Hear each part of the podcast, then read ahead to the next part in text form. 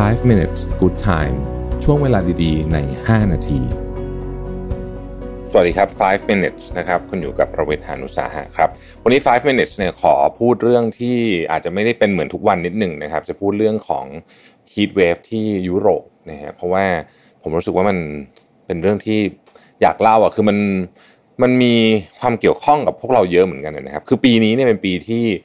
คลื่นความร้อนในยุโรปเนี่ยโหดมากจริงๆ นะครับอย่างเช่นที่อังกฤษเนี่ยก็ทะลุ 40 องศาเซลเซียสนะครับเราก็ทำนิวไฮหลายจุดมากๆนะครับจุดที่ต้องบอกว่าเป็นเขาใช้คำว่า breaking daily record high ก็คือเอ่อเป็นจุดที่ทำอุณหภูมิสูงสุด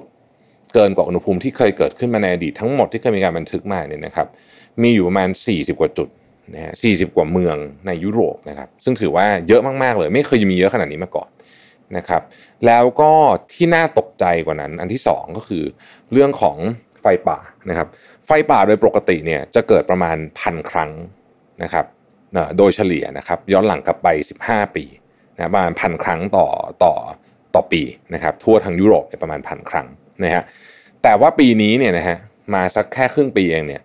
จะ 2,000 ครั้งอยู่แล้วนะครับคือถ้า เป็นแบบนี้หมายความว่าถ้าเป็นอัตรานี้ต่อไปเนี่ยจบปีนี้เนี่ยอัตราของไฟป่าที่เกิดขึ้นเนี่ยนะครับในยุโรปนะจะเพิ่มขึ้น 4 เท่าของค่าเฉลี่ย 15 ปีย้อนหลังนะครับซึ่งก็เป็นอะไรที่น่าตกใจมากๆ อันที่3เนี่ยนะครับปัญหาเรื่องน้ำนะฮะระดับน้ำเนี่ยที่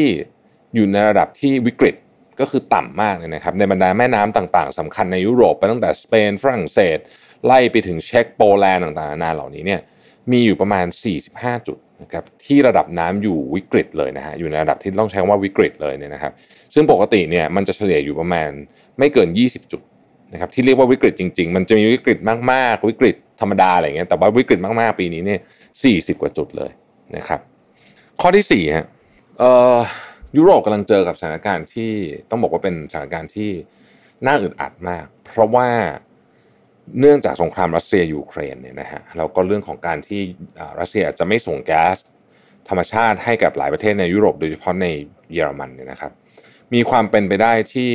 ประเทศอย่างเยอรมันเนี่ยอาจจะนะฮะอาจจะต้องกลับมาใช้พลังงานถ่านหิน ซึ่งเป็นสิ่งที่พลังงานสกปรกอะที่สุดอะนะฮะที่เขาอยากจะเลิกใช้มากที่สุดเนี่ยนะครับเขาเขาอาจจะต้องกลับมาใช้ที่เยอรมันเนี่ยมีข่าวว่าอาจจะต้องกลับมาเปิดโรงงานนะฮะ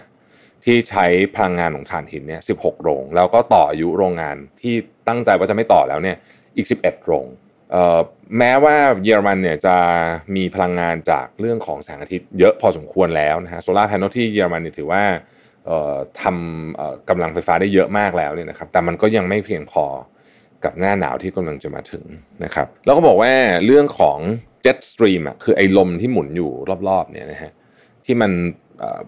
เหมือนกับ เอาอากาศเย็นไปข้างบน แล้วข้างล่างอากาศอากาศมันจะจะได้เป็นเหมือนกับคล้ายลมเป็นคล้ายที่กั้นนะฮะ jet stream ที่ปกติมันเป็นลมที่ความเร็วสูงมากนะเครื่องบินจะไปบินตรงนั้นเพื่อให้เพื่อให้สามารถพาเครื่องบินไปได้โดยประหยัดพลังงานเนี่ยพวกนี้เนี่ยมันมันมันทำมันมันมันหมุนช้าลง กระแส jet stream เนี่ยมันช้าลงนะครับทำให้เกิด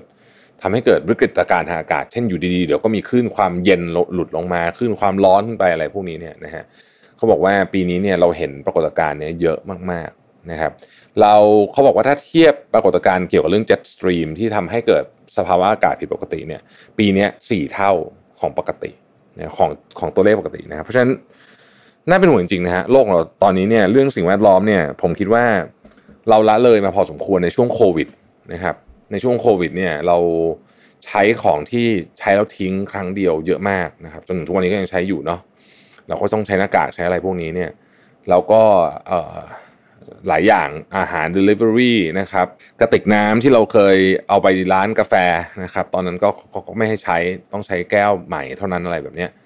นะฮะพวกนี้ผมคิดว่าเราต้องกลับมาซีเรียสจริงจังมากขึ้น เพราะว่าปรากฏการณ์คลื่นความร้อนที่ยุโรปปีนี้ถ้าใครอยู่ที่ยุโรปคงจะพอมาเล่าให้ฟังมามาแบ่งปันกันนะครับ ว่าเป็นยังไงบ้างเพราะผมเข้าใจว่าหนักหนาสาหัสมากทีเดียวเท่าที่ฟังจากเพื่อนๆที่อยู่ที่ยุโรปมาบอกไม่เคยเจอขนาดนี้มาก่อน ก็ ช่วยกันนะฮะเราเราถ้าเราไม่ช่วยกันเนี่ย อีกแป๊บเดียวอะ่ะไม่ไม่ต้องรอรุ่นลูกรุ่นหลานอะไรหรอกอีกสี่ห้าปีเนี่ย เราจะเจอสภาพวิกฤตการณ์ทางอากาศชนิดที่จะเอาเราอยู่ไม่ได้กันเลยทีเดียวนะครับ ขอบคุณที่ติดตาม 5 minutes นะครับ สวัสดีครับ 5 minutes good time ช่วงเวลาดีๆ ใน 5 นาที